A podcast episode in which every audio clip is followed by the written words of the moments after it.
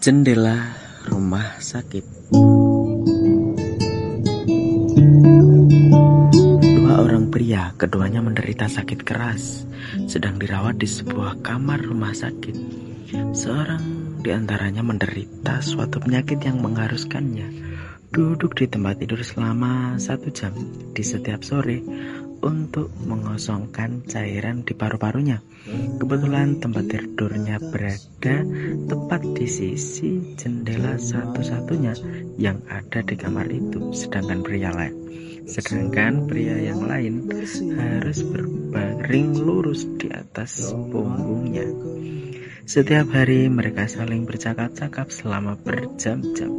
Mereka membicarakan istri dan keluarga, rumah, pekerjaan, keterlibatan mereka di ketentaraan, dan tempat-tempat yang pernah mereka kunjungi selama liburan. Setiap sore, ketika pria yang tempat tidurnya berada di dekat jendela diperbolehkan untuk duduk, ia menceritakan tentang apa yang terlihat di luar jendela kepada rekan sekamarnya. Selama satu jam itulah pria kedua merasa begitu senang dan bergairah membayangkan betapa luas dan indahnya semua kegiatan yang warna-warni indah yang ada di luar sana. Di luar jendela tampak sebuah taman dengan kolam yang indah, itik dan angsa berenang-renang cantik, sedangkan anak-anak bermain dengan perahu-perahuan. Beberapa pasangan berjalan bergandengan di tengah taman yang dipenuhi dengan berbagai macam bunga berwarnakan pelangi. Sebuah pohon tua besar menghiasi taman itu. Jauh di atas sana terlihat kaki langit kota yang mempesona, suatu senja yang indah. Pria pertama itu menceritakan keadaan di luar jendela dengan detail, sedangkan pria yang lain berbaring memejamkan mata membayangkan semua keindahan pemandangan itu. Perasaannya menjadi lebih tenang dalam menjalani kesehariannya di rumah sakit itu. Semangat hidupnya menjadi lebih kuat, percaya dirinya bertambah. Pada suatu sore yang lain, pria yang duduk di dekat jendela menceritakan tentang parade karnaval yang sedang melintas. Meski pria yang kedua tidak dapat mendengar suara parade itu, namun ia dapat melihatnya melalui pandangan mata pria yang pertama yang menggarapkan, yang menggambarkan semua itu dengan kata-kata yang indah. Begitulah seterusnya dari hari ke hari, minggu ke minggu, dan berlalu. Suatu pagi, perawat datang membawa sebaskon air hangat untuk mandi.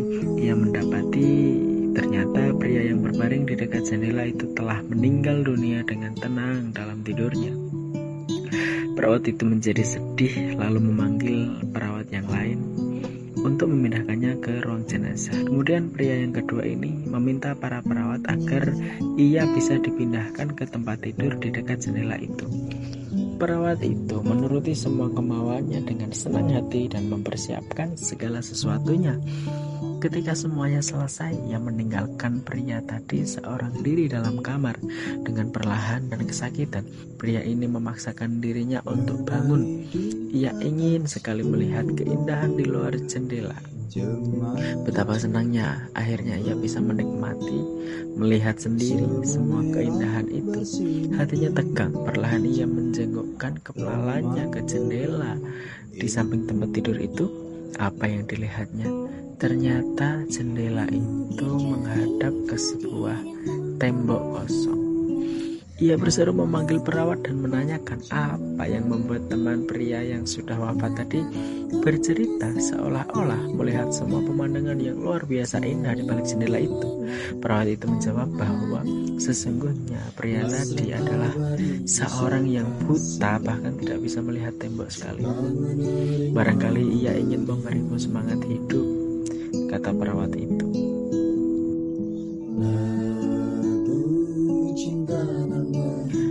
Mari kita renungkan. Kita percaya setiap kata selalu bermakna bagi setiap orang yang mendengar. Setiap kata adalah layak menjadi pemicu untuk menelisik lebih dalam hati manusia, membuat kita melakukan sesuatu. Kata-kata akan selalu memacu dan memicu kita untuk berpikir dan bertindak. Kita percaya dalam kata-kata tersimpan kekuatan yang sangat kuat, dan kita telah sama-sama melihatnya tadi dalam cerita itu. Kekuatan kata-kata akan selalu hadir pada kita yang percaya. Kita percaya kata-kata yang santun, sopan, penuh motivasi, bernilai dukungan, memberikan kontribusi positif dalam setiap langkah manusia. Ucapan-ucapan yang semangat, tutur kata-kata yang membangun, selalu menghadirkan sisi terbaik dalam hidup kita. Ada hal-hal yang mempesona saat kita mampu memberikan kebahagiaan kepada orang lain. Menyampaikan keburukan sebanding dengan setengah kemurahan, namun menyampaikan kebahagiaan akan